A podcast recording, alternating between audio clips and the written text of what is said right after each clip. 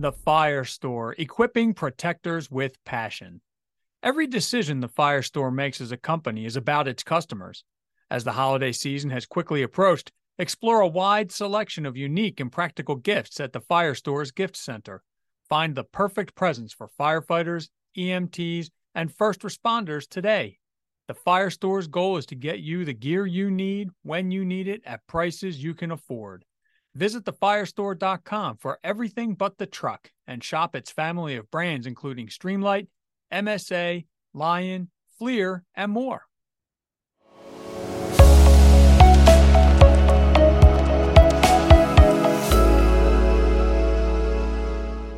Welcome to another edition of Fire Engineering's Tactical Impact. I am your co-host, Jim Silvernail.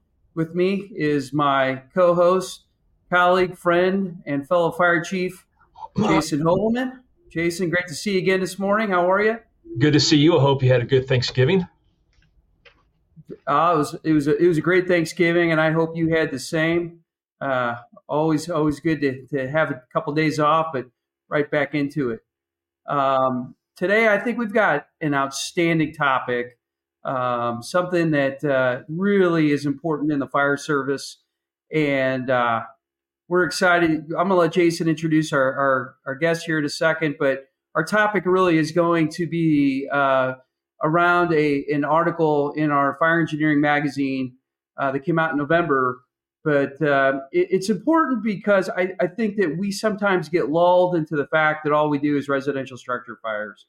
And so when we do so many residential structure fires, we believe the same tactics will carry over into the commercial and high hazard world. I think after today's discussion, we'll find out that that's not the case, if you haven't known that already.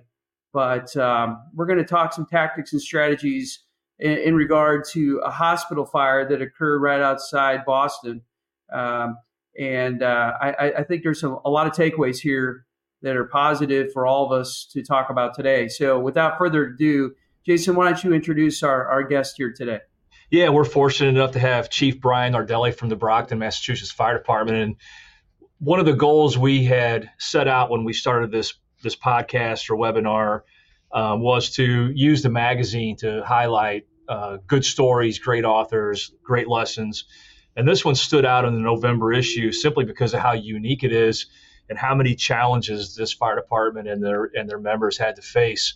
And like you said, it's easy to think that these types of facilities, medical facilities in particular, we're not going to have a fire in them, or that because they're type 1 construction and they have all these protections that we're not going to have big issues. And this article really outlined a lot of great things that Chief Nardelli broke it down into very specific parts that I think you're going to get a lot of good lessons out of today. And just as a highlight to me that he'll speak more on was the front end. Long before the fire happened, it sounded like there was a lot of work that went into this that helped facilitate the outcome to a strong mission-driven fire department that understood their tasks and challenges. 3, great command presence, and then being able to adapt to the situations at hand and make some changes on the fly after reading the article. So if you've got the magazine, it starts on page 34 on the November 2023 issue. And with that, I will welcome our guest, Chief Brian Nardelli from the Brockton, Massachusetts Fire Department. Chief, I'll let you do your own bio, but thanks for being on the show with us, and we really look forward to listening to the things that you folks did and the lessons learned. Well, thank you, Chiefs. I appreciate it. And any time I can share this story, I'm more than willing to, because we had a lot of great people do a lot of great things that day, from the fire service to the hospital staff to utilities, everybody. So I'm the fire chief in the city of Brockton. I have been for about 2.5 years now. 27-year veteran of the department, came through the ranks, born and raised here, been here my whole life. Brockton's about over 100,000 population. We're a 236-member department, all career. Brockton's an old mill city. It was the men's shoe capital of the world up until probably the late 70s, early 80s. And with that, like any industry that moves out of a community, the city falls on tougher times.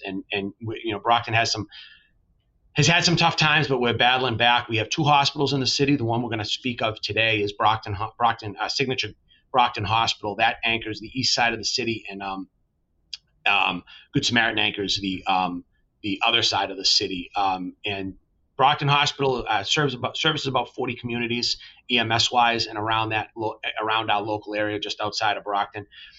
It's a 216-bed facility, originally built in 1896.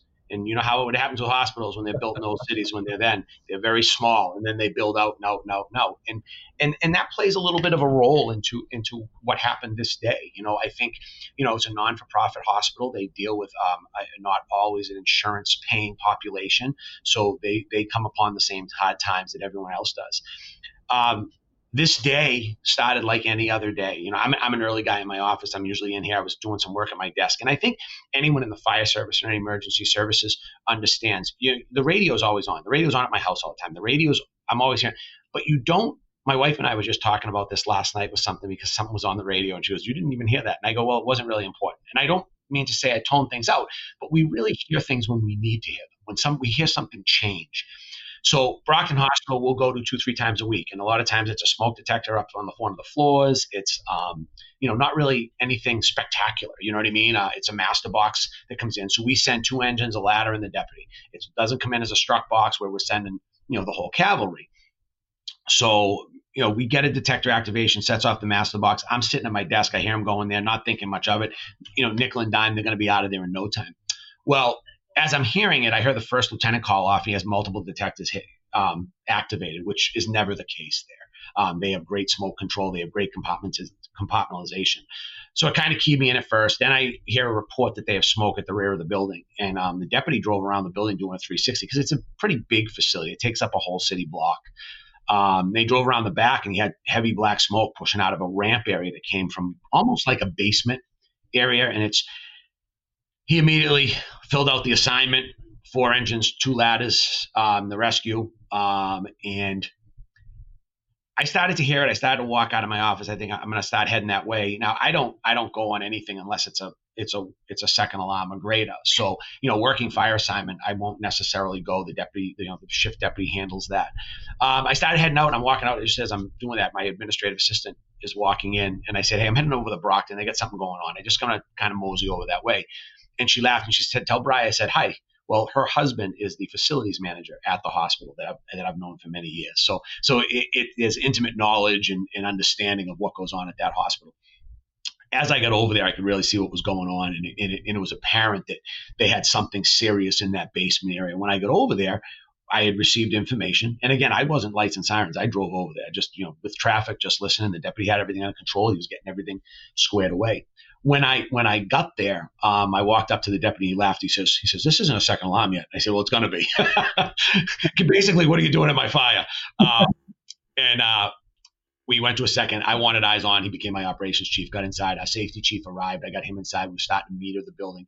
We received word that it was the electrical vault room, which there were no other ways outside of that vault room that was in the basement other than that door. We went down this ramp.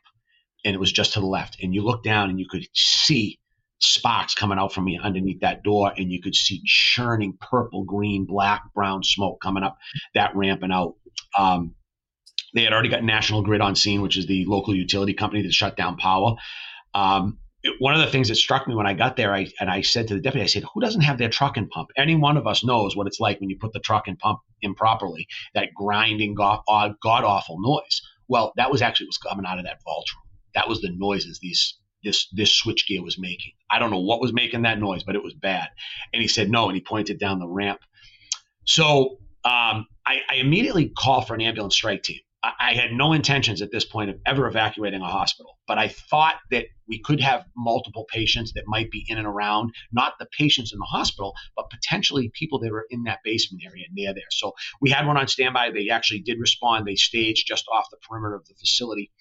I sent the deputy upstairs as my operations chief. He started reporting back that we were having, you know, 40, 50 parts per million of CO. Hydrogen cyanide was starting to rise. One of the problems, we were trying to get some windows open on the upper floors, but again, a hospital that's built in 1896 and is built out in sections to this 216-bed hospital. Now, every window is different, so there's locking mechanisms on everything, so that became a little bit of a challenge. I went over to Brian Backoff and I said, I need as many screw guns as you can get your hands on, because some of the windows were bolted, were screwed shut. So we had to get all that done just to try to get some ventilation.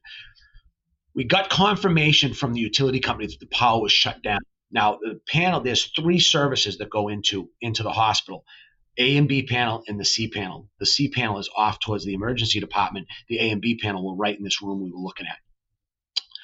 They had other electricians on scene. We actually asked them if they could confirm that that was the case. We got confirmation. So just as now, I'm thinking I'm going to get back, and I'll be back by lunchtime. We'll have this taken care of.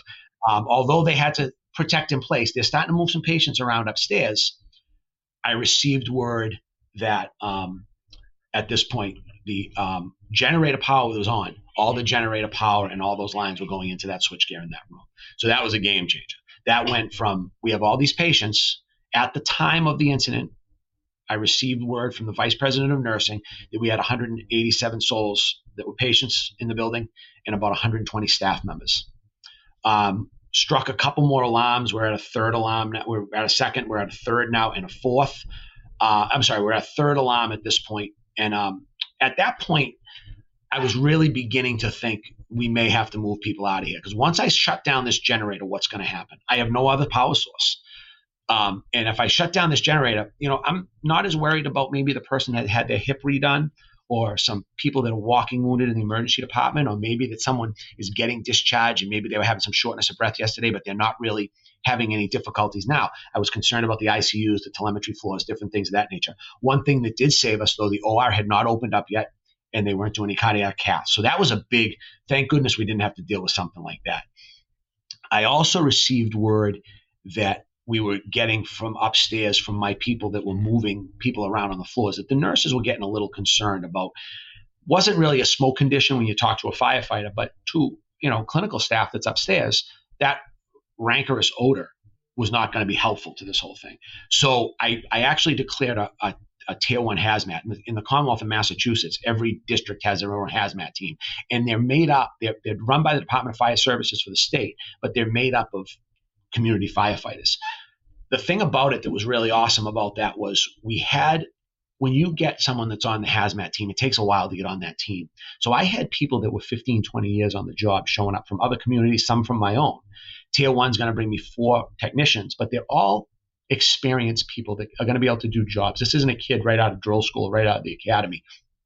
They're going to be able to work as kind of my special forces people, to be able to handle, you know, nuclear medicine, the morgue, the CAT scanners, MRI, different things of that nature, that they're going to have experience, and they're going to know what they're looking for, or they're going to know what questions to ask, where a new person on a fire truck may not know that right out of the gate. So when they arrived, my biggest concern is I wanted to make sure that we could meter inside the building. We wanted to get meters in the nursing stations to make sure if anything changed drastically, we were going to be able to make sure we could get people out when we needed to get them out. So as we're thinking, and I'm trying to formulate a plan in my head, I have multiple people showing up from different other chiefs from other communities. Now their mutual aid companies are coming in, and we have a very strong mutual aid force in our area down here. So I had two of the chiefs that first showed up. I said to them, I need you to go out front. I'm probably going to have to dump this building with all the patients. We're going to have to get everybody out of here. We're going to split the building in half if that's the case, because the generator is still operating, but I know I can't put the fire out until I shut the generator off because of the power going through there.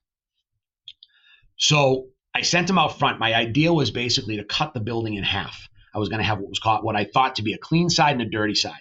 Clean side would be out where the lobby is, where the candy shop is, the coffee shop, all that stuff, where people don't even know that the building's on fire at this point. And on the backside, we'd deal with all communications. The command post was set up. We're ready to go to work.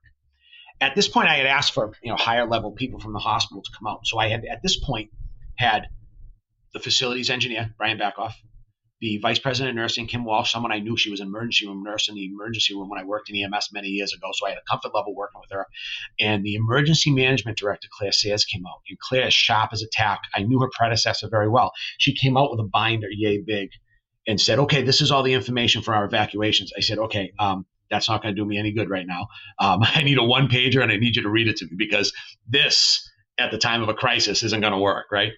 So we worked real well together. I had him right at my command post. I also wanted the executives, me, like the president of the hospital, people of that nature out there, because I'm going to have to stop making decisions for your hospital that I want you to somewhat be involved in. I'm going to run we'll run the show here, but you need to have firsthand knowledge of what's going on. And that didn't happen right away. I think, you know, people were coming from other areas. When those chiefs arrived, and I sent the first two chiefs out front, and I said, you're the EMS section chief, and you're going to be the transport section chief. Then I saw two more show up, and I said, okay, when I shut the power down in this building, I'm going to have a big issue with elevators. I'm not going to be able to operate my elevators at all. Generators on, generators down, nothing's going to operate. So we're going to have to get people out of here. So I sent them up to the street to a staging area. One was going to be EMS staging, and one was going to be structural staging. EMS, obviously, to transport the patients and get them out of there when we need to move them. Structural was really, I needed people to send me fire apparatus with strong backs. I needed strong backs because we were going to have to carry these people down potentially 5 stories through stairways, because if you back up to 1994, I was an EMT working in the city of Brockton, and what is now Good Samaritan Medical Center, this hospital that anchors the other side of the city, was Cardinal Cushing at the time. And they had a fire in the boiler room there. No electrical issues. They had power on the whole time. So the elevators were operating, different things of that nature. I knew that wasn't going to be the case with this. So we knew we were going to have to, at this point, really evacuate the building. But I needed to have a lot of things in place. I needed auxiliary power units. I needed portable oxygen. Well, guess where the cache of portable oxygen is held? At the signature Brockton Hospital. Of course, it's right next to the electric vault room downstairs. So by the time they got into the room, forced the door, I explained it like Christmas. It was the movie with Macaulay Culkin, Home Alone, when he tries to burn Joe Pesci's hand and it's, the door handle's bright red. That's basically what this was. Whatever was in there was not going to be usable anyway. So we had to scavenge the building to try to find a lot of stuff to be able to use, get oxygen, get people, these ICU patients down. Now we need their critical care patients. What do these EMS providers we're going to call for, are they going to have the ability to even take care of these patients? So that became obviously some concerns out of the gate, but I knew we could handle it. I knew if we split the building in half and everyone upstairs was going to go out the front of the building, structural apparatus was going to park out on Center Street and walk up and go up and just start help moving bodies. They were all ordered to bring their stair chair to carry patients in if need be, a scoop stretcher, and whatever ALS equipment if they had, because they would be triaged when they got there. One of the most important things, and I'm a true believer in striking alarms, not calling for an extra engine or an extra ladder or this or that, because you always know what you have. If I call for a second alarm, I know my arson guys are going to show up. I know rehab's going to show up. I know the mechanic's going to come and make sure the trucks are okay. If I just start calling for separate engines and separate ladders, none of that other stuff on the sidebar gets called for, because the alarm operator that's sitting in the alarm room is sending stuff out and dispatching apparatus. But they never heard the word second alarm or third alarm or fourth alarm. One of the things that was very important was, it's the same thing with strike teams with ambulances here. So I was calling for, we're going to call for strike teams. Once a second strike team is called for, the EMS director in our region is called. So Laurie White, the EMS director, and her assistant, Brian Evangelista, automatically come to the scene, and now they are finding beds for these patients. If I just said, give me 30 ambulances, 40 ambulances, none of those other things are going to happen. So it's important. We in the fire service, I really believe in all my years, we've created these modules for a reason. And it's so things get smooth, and you know what you have when they arrive. And it assesses everything that's going on, and it allows us to have great accountability, and it allows us to be able to check boxes as we move. So I sent Chief Carroll and Chief Viveros out front to handle EMS, and I sent the other ones to staging. Now, I explain this like, you know, you don't become a fire chief by sitting in the recliner all the time, right? You know, no, we don't necessarily. I mean, it's true. When I came on the fire department, I didn't necessarily aspire to be the fire chief. I just wanted to go to fires and do cool things. But things happen. You go up through the ranks. You take on new challenges, right? So think about now you're the fire chief, and you have these surrounding town fire chiefs, because my deputy chiefs are in the building. I have these surrounding town fire chiefs that I have great relationships with. I trust them like you wouldn't believe. But now I'm sending them off to do something as important as, you're the EMS person. You're going to triage all these people. You're going to take care of all kinds of staging. And I remember I looked at Chief Carroll before he walked away to go out to the front of the building. I said, listen to me. I I need you to go up front. I need you to be the EMS sector's chief. We work with Chief Viveros, and he's going to do transportation. And I need you to call for strike teams and do what you need to do, and I don't want to hear from you unless there's a problem. I had to delegate that off because that's way too big of a job. There's multiple tactics and tasks within that. Think about this, and that's how I explain it to a lot of firefighters and people I talk to. Your child gets their license for the first time. Now, you've nurtured and you've controlled everything that's gone on in this child's life till they're, say, 16 years old or whatever the driving age is in your community, in your state. Now, all of a sudden, you see him back out of the driveway for the first time, and you have no control over it, right? So this is what I'm talking about. You don't end up the chief of department anywhere, letting everybody else make decisions for you. But now you have to have people. You have to delegate these things off, and it's very important that you do, because if you don't, you'll be in a world of hurt.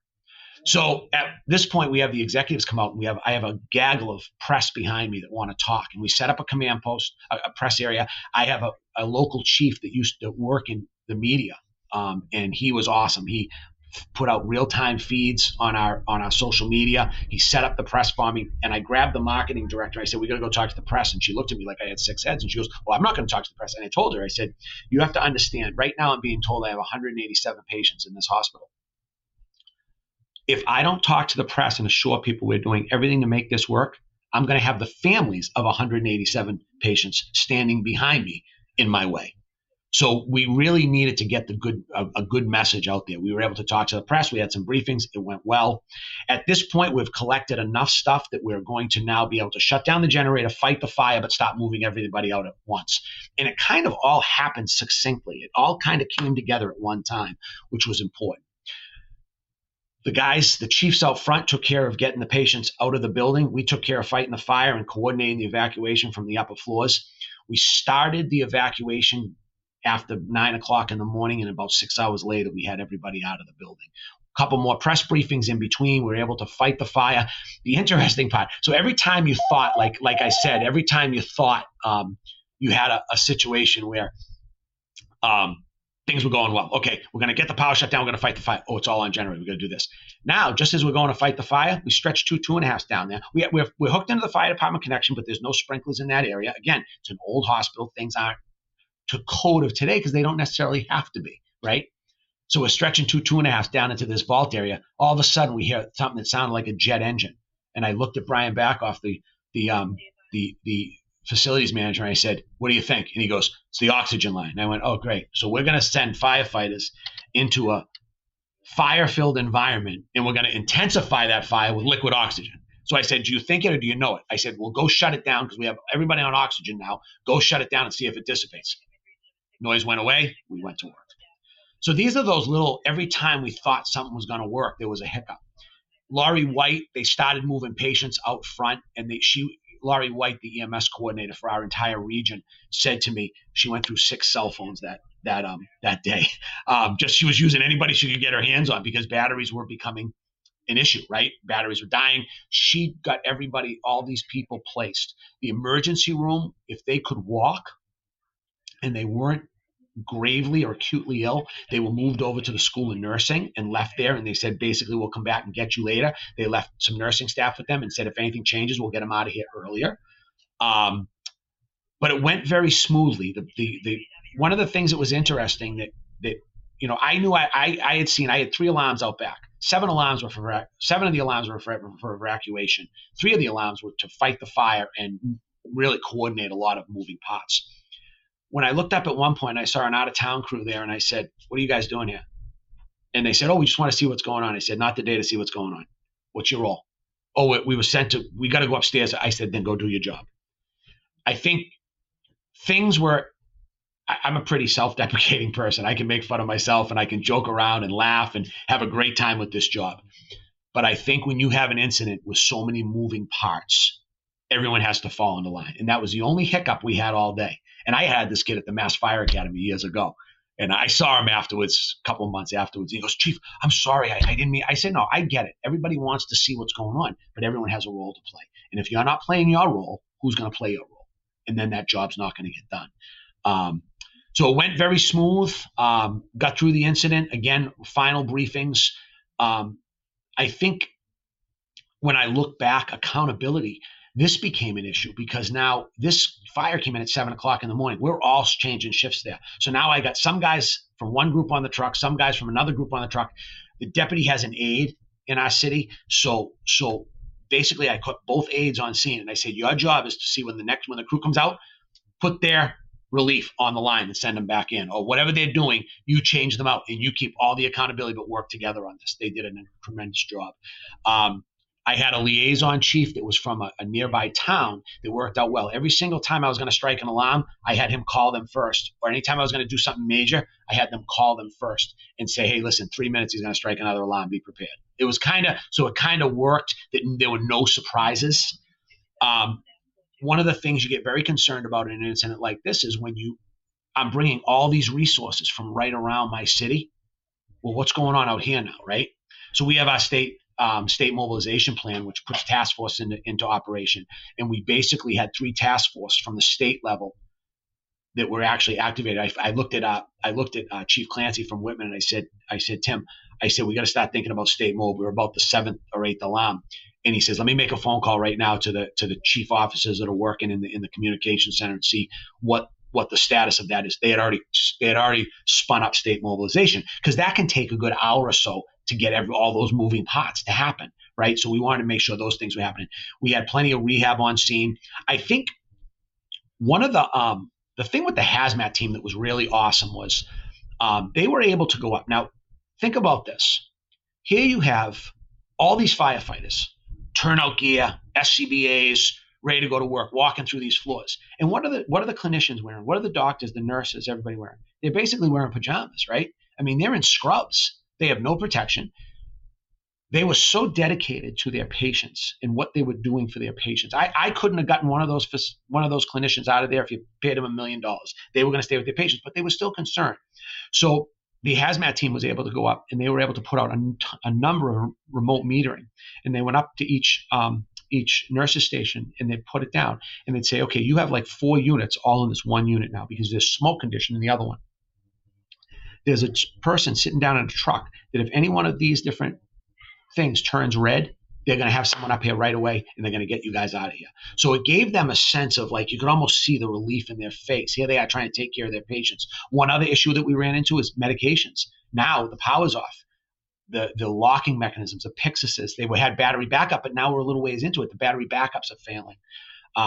So basically they almost had to put in fake stuff to get the medications out for their patients to be able to treat them for what they had to do. So those are the little things on the hospital side, not little things, big things on the hospital side that they had to really work out logistically, kept me in the loop the whole time. But I can't help them with that. That's their own sources. We had 3 patients, three dead bodies in the building that were in the morgue. If you're sitting at home and you see a hospital on fire, and your grandparent died the night before, what do you think is going to go on with your grandparent? Well, they're the last ones to get out of the building, right? So we were able, again, the hazmat team, Deputy Chief Kevin Galligan, who was a deputy chief on our job, was one of the leaders on the hazmat team that day. And the emergency management director came up to me and said, Chief, what about the patients in the morgue? And I said, okay, we're going to handle that. And I looked over at Kevin, and Kevin just goes, we got it. And what they were able to do was they were able to not only get them out of the building, they did it professionally, discreetly, and with respect. They got on the phone to some local nurse, to some local funeral homes, and said, listen, you know the situation. We need you to send some cars over. We're going to get them out to you. They brought them out. No one even knew those bodies were in there or they were even moved. It was done.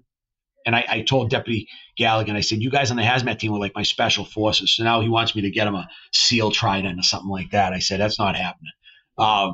But anyway, so it went smoothly. We were able to, again, evacuate. We were able to, in the end, have one final briefing. It was interesting. You know, you have to have the support not only of your obviously the hospital. They were on board. They understood what had to happen, but also my local leaders. You know, the mayor is a friend. You know, I would definitely call him a friend. I've known him for many years. And he showed up there, and I briefed him on what was going on, and he walked over, and he stood next to the fence, and he said, let me know when you need something.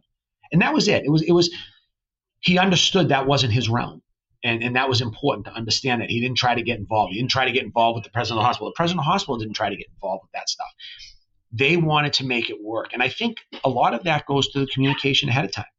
You know, I speak to a lot of emergency management directors at hospitals who, since this incident happened, and they just don't have maybe that same relationship with maybe the fire departments that are in their community. They don't maybe not have the relationship with their presidents of the hospitals. So I would tell people you need to get that real early. You need people to understand that, like, when something like this happens, there's no real playbook. This was nothing. You know, do you think about this stuff? I think as fire personnel, you drive by any building, you're thinking, all right, if I had someone trapped on this porch, what am I going to do? I do that all the time driving around the city. But something of this magnitude with so many moving parts, I think when you look at the big picture, this wasn't an accounting firm or an architectural firm. This is a hospital. This is a mini city that has nuclear medicine, CAT scans, MRIs, operating rooms, medications that could kill people if taken the wrong way. You know, so you need to have that inner working. And I can't say enough for working with the hospital that day. They understood the incident command system. They understood that they needed to stay at the command post and be ready to give good information when needed. The mayor was right there. He was ready to help it with anything. I really didn't need much from him because I have a great relationship with my surrounding chiefs. I have a great relationship with the deputies that are in this department and all the fire departments around us. So it worked out very well. I have to tell you, in the end, I know the hospital was very nervous about what it was going to look like. And I said, you know, in the last final briefing, I said, you know what you have to do? You have to say, we just evacuated. In the end, it was 172 patients because they were able to discharge some of them before we had to get them out of there. I said, what you have to say to them is, we just evacuated 172 patients from a hospital fire with noxious gases and things going through the building. And we never once had one injury. And that's the part you have to focus on. You know, yeah, is the hospital going to shut down for a while? Is it going to hurt the area down here? Absolutely. But you know what? It was very, very nice to see how everyone followed their guidelines, and they knew they had a job to do. And I remember talking to one of my very good friends who was the chief in the town of Stoughton next door when I sent out front. And he basically said to me, he says, well, no one was going to fail at that. That was an incident of a lifetime. Everyone was on point. And it's important, but you have to think about that every day, not just the day you have the hospital fire. You have to evacuate all these people. So, but that's about it in a nutshell. I'd be more than obviously happy to talk about anything if you guys have any questions at all. I know Jason's probably got a bunch, but I'm going to start off with really quick. You stated something important, and that was you guys are in there about 2 or 3 times a week. How important was pre-planning, knowing that building, and how did it play in the success of your outcome? So I think it played very well. I think so Engine Company 4, Ladder Company 4 are close by. They're on the east side. They're right near the hospital. I was a captain over there for a year when I first made captain before I went back downtown again. And one of my biggest things was that hospital. I always wanted to pre-fire plan that hospital. Now, where my office is at headquarters is on the west side of the city. Engine Company 5, they never make it over there. They'll do maybe one pre-fire planning a year, and that's about it. So we had maps. When we first arrived, I said to Brian, I said, I need every map. Physical map. I don't want iPads. I don't want any of that stuff. Give me a physical map. And I want you to circle different things that I'm going to tell you. I want you to circle on this. And then our crews can go to work. Very important. But I think one thing that was even more key, and I say this a lot of times, is his staff, his facilities personnel, different people like that, they were right with him. And if we needed someone to liaise with one of our crews to get us into a door, to get us somewhere, they went with them. Because remember, this fire was really contained to that room. Now, in the end, did the fire get out? Yes, it did. It got out through the conduit. Obviously, it broke down after a while and got into some other rooms. It was quite extensive. It got into the cafeteria. There was a pretty heavy firefight going on there. But it didn't have the ability to spread through the hospital. So we were able to put these facilities personnel with some of our crews to go and assist with those different things. But pre-fire planning, just understanding the building to begin with, was huge right out of the gate. Because again, it's a hospital, again, built in 1896 that's been built out in different shapes and sizes and different floors and all different things. So it's not just one giant building that like, oh, this is this, this is this. It's not perfect. It was built, you know, it's New England. Everything's old and disjointed. Yeah, Chief, going back to the beginning, with those first companies, and you had mentioned that it was on the back side of the building and how they initially were stretching a line, But can you just talk to the important role that those first companies had? It sounds like they had enough patience to really get a good idea what was going on, and just kind of talk about how that those first due companies kind of set the tone for the incident. Absolutely. You know, we always say, you know, the way of the fire goes the first line, right? And that's so true, right? So when those first companies arrived, first due was Engine 4, Engine 7, and Ladder 4 was out front. The deputy immediately got everyone around to the back of the building. We have in our SOG that everyone, we have, especially major commercial buildings, we always go to the same spot. So even like Engine 7 at that building, they feed the fire department connection. They pull up out back on a regular master box, not even doing anything, but they get out and they walk through to the front lobby and meet with the deputy chief. So no one is ever disjointed in the building. So they're always being able to give in orders. So those first crews, they stretched right away to the fire department connection. Then they started stretching a 2.5 off one truck. They were hooked into a hydrant. They stretched a 2.5 off another truck. I have to say, and I said this to the deputy afterwards, the patience they showed, because they were ready to go to work. Let's put this thing out. And then they had to wait, right? And then we're ready to put it out again. Oh, nope, now you got to wait again. So they were in place. What happened was, though, one of those 2.5s was charged and abandoned, and I sent them. We had to send some of those crews because we had to make sure. We were being told, like anything, you're told by staff or you're told by civilians, whoever it is, that it's only you can't get into that room any other way. Well, we can't take that as gospel, right? So we had to make sure we got our crews in there to make sure they got around that, to make sure, yes, you're not getting in that room any other way. There is no fire extension. They were opening ceilings right outside of where that vault was, where they had stretched another 1 3/4 inch line, just in case they did have some casual fire. But it was more a game in patience for those guys to kind of wait it out because they couldn't do anything. And, you know, any fire, people are chomping at the bit. They, you know, they're afraid if they put their line down, someone's going to take it, you know.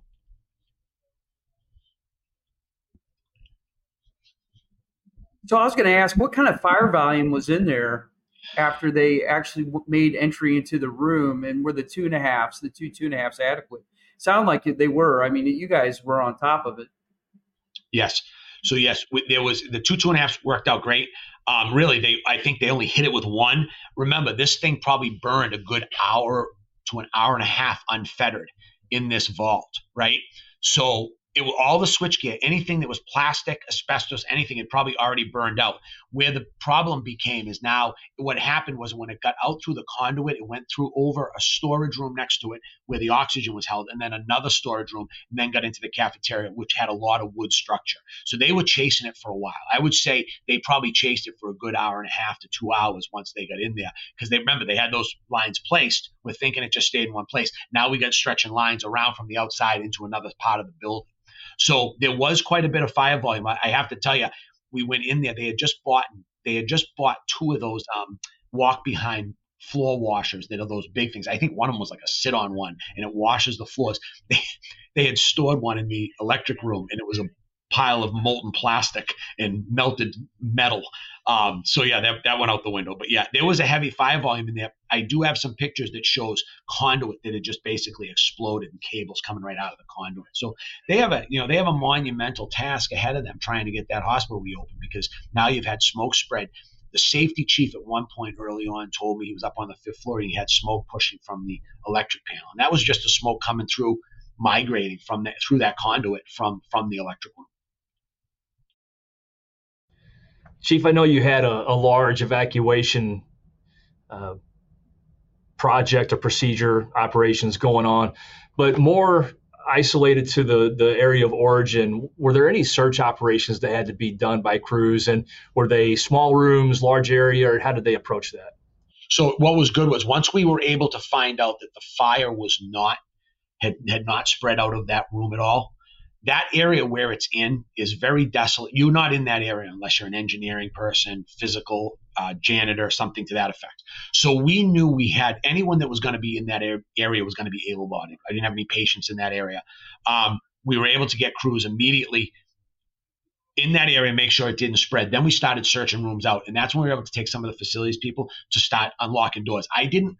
One of the things I really wanted to be careful of that I told the operations chief earlier is I don't want to start forcing doors if we don't have to, mainly because if we damage the door, now we've lost control.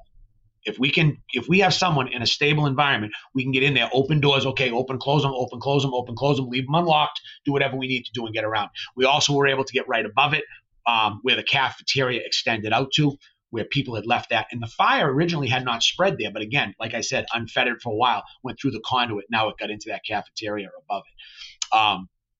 But no, we did start. We had probably 3 or 4 companies searching initially, but they were also assessing the spread of the fire at that point. So they were searching, and again, we didn't have any patience because it's really kind of like a half basement that it went down to, and it's all facilities management, engineering stuff down there.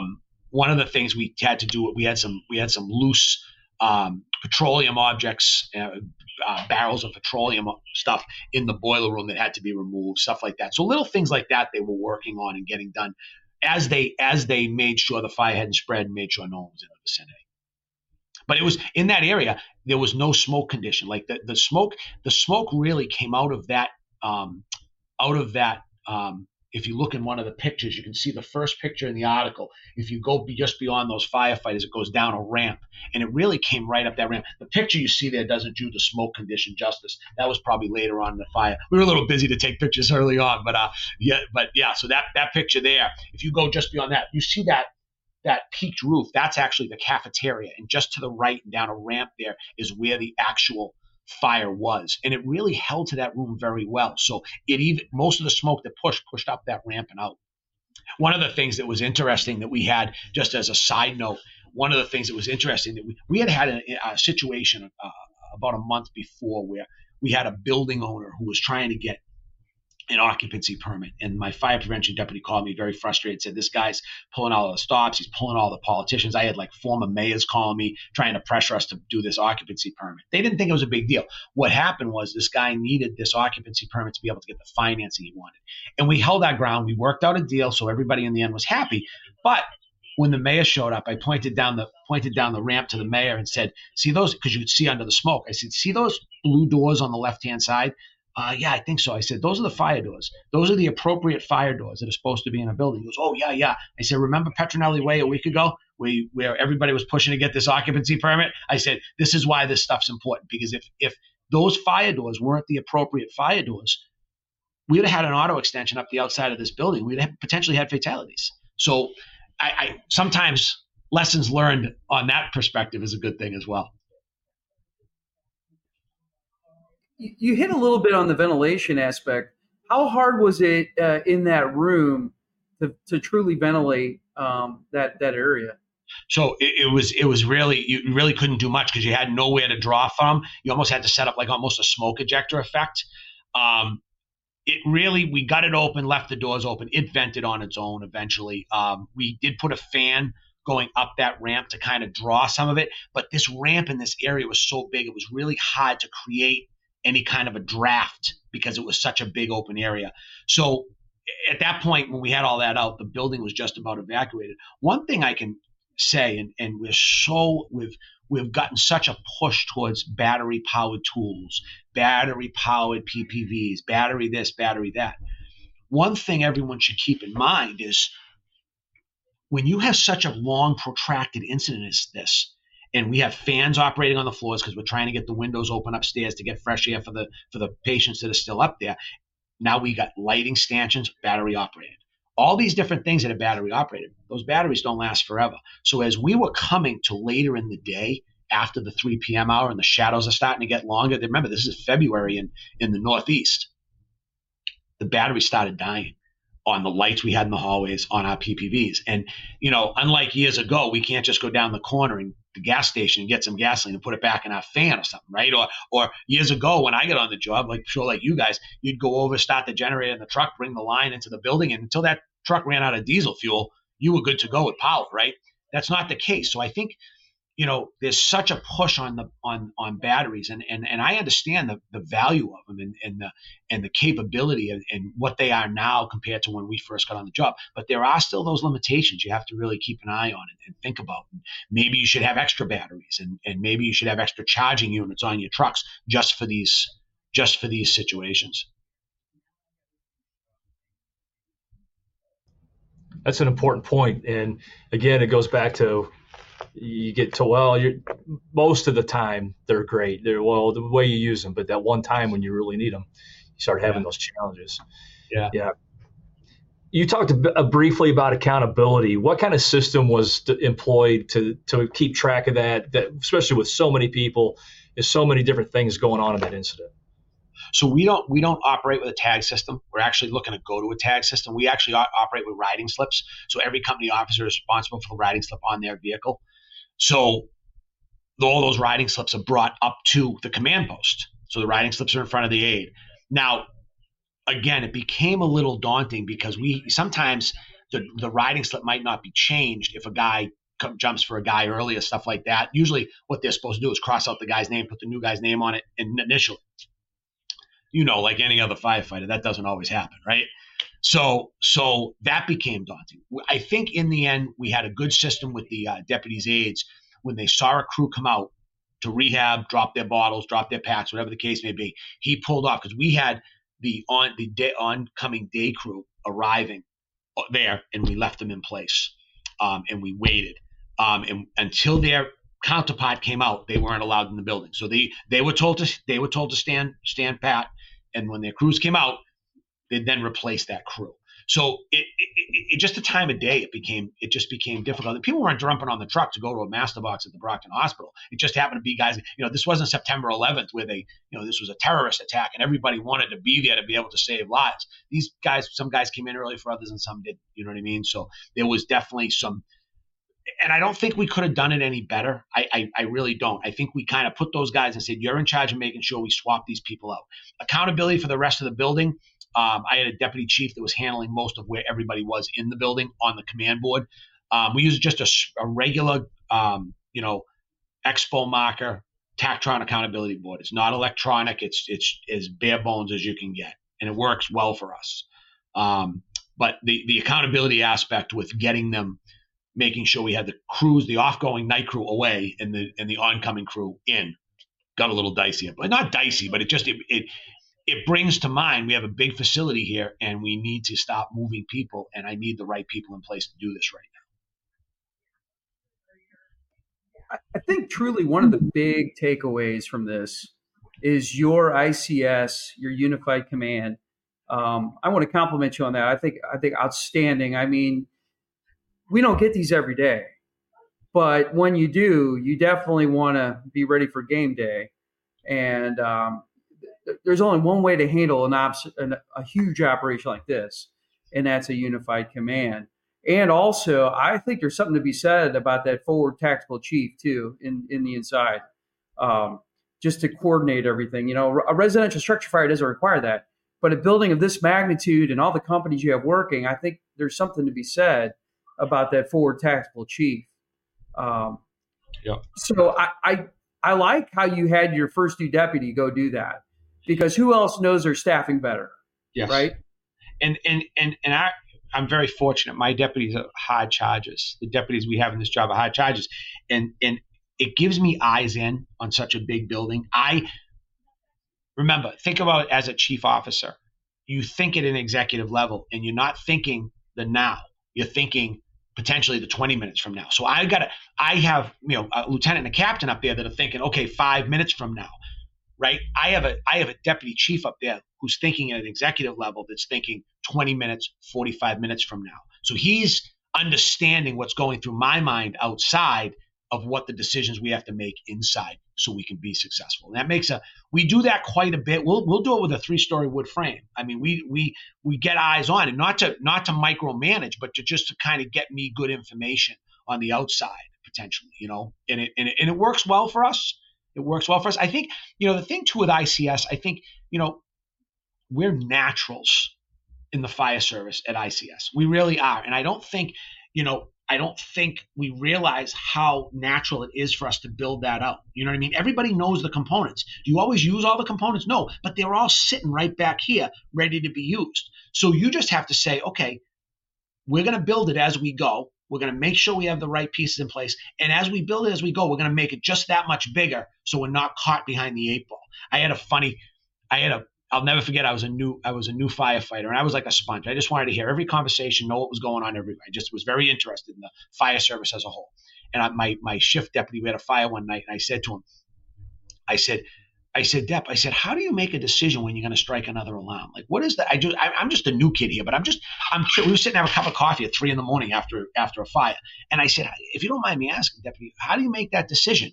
And he says, well, if I turn around to give an order and no one's there, I'm in trouble. So I thought that was pretty intuitive. I use that a lot. I was, as a battalion chief, if I was at first or second due, I know, Jason, you're the same way.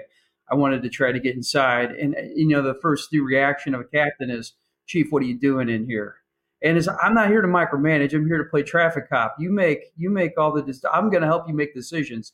But really, it's more of a traffic cop type of situation, not to micromanage, but that's great. So I say this a lot. And when I was a deputy, I used to say, the deputy will go on extrication calls sometimes, depending on if it's car into a building or something like that. And I always used to say, please understand, I'm going to stand back here like a wallflower. I'm going to take command. But my aspect of command in this is you're the operations guy. You're going to make the decisions. If you need an aircraft carrier to come up Warren Avenue, I'm going to try to get you that aircraft carrier, right? That's my job. I'm the guy to get you what you need. So I think, again, going to the whole idea of ICS and building it out and having a functional, tactical mindset of how you're going to do that is the important part, because you have to build it in the pieces that you think are going to be right for you. You're not always going to have all those parts, but the parts you need, and you need to know where they fit. Well, Chief, I can't thank you enough for sharing that story. There's so many lessons. I think we could talk for hours on this, but we're coming up on that 1 hour point for us. Is there anything you want to leave, with the people watching that you want to make sure, or anything you want to add before we close it out for the morning? So I talk about this a lot, Chief, and I have to say this was a team effort of team efforts. Yeah, I'm the chief. I was the IC, but down to the kids we had in drill school at the time that came up there and just were helping move patients around, to the facilities personnel that worked there, to the nursing staff, to the clinical staff of any kind. Everybody played their role. They took care of their part of the incident. And that was what was vital to all of this. They just had the Firefighter of the Year Awards for the Commonwealth of Massachusetts. And the two groups that happened to be at that breaking point, we put it in, and I had the deputies receive it for their groups, but also for every community that assisted us in the entire operation. Because this, it takes a village to raise a child, right? It takes a lot to evacuate a hospital, right? So I think when everybody stayed in their lane and did their job, that's really what was that was the key to the entire operation. Everyone did what they were supposed to do. I believe, as a firefighter, I always wanted orders. I wanted to be told what to do. I didn't want to freelance. People want to be told what their job is. Do your job and go out there and do it to the best of your ability. And we couldn't have asked for more that day.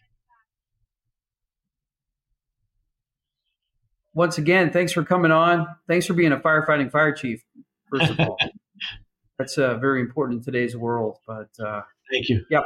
Thank you for coming. And before we go, though, let's talk about the magazine real quick, Jay. You got 2 seconds? Let's first of all give props to our good buddy Mike Galliano for this cover. I'll try to get it on there, in his article in this magazine. We got a lot of good tactics this month in November. A lot of shipboard firefighting. Very important as to what has currently happened in New Jersey area. So get your hands on this magazine. Also, I think our editor in chief David Rhodes hit it out of the ballpark again. With throwing ladders, you go into it thinking you're going to be reading an article about tactics, and really it's more about your it's about development and your growth. So once again, great job by David. But any departing thoughts, Jay? No, just thanks to Chief Nardelli, especially on short notice. But I didn't get the magazine till late, and I was like, man, this is an important story for people to hear. And to actually hear the components. The article's great, but it's always good to get that first hand account in person through words and inflection of all those things. So I just thank you so much for doing that. And I wrote down a lot of notes while you were talking, and I really appreciate you taking the time out of your morning to share that with everybody. Of course. Anytime I get to talk about fire stuff, I want to talk about fire stuff. Hey, yeah, right. Fire, we do enough line item budgets. Personnel stuff. If we get to talk about fires, let's talk about fires, right? That's right. 100%. Great job. I mean, commendable just from everything we've seen and heard. I got to echo Jim's point about those first two arriving units, getting the job done right away, setting it up for success, and establishing that ICS organization early on really paid off. It's really, really commendable. Thank you. Thank you. Yep. Everyone did a great job. All right. That's a wrap on this episode of Tactical Impact. We thank you for watching. Thank you, Chief Nardelli. And we'll catch you next episode.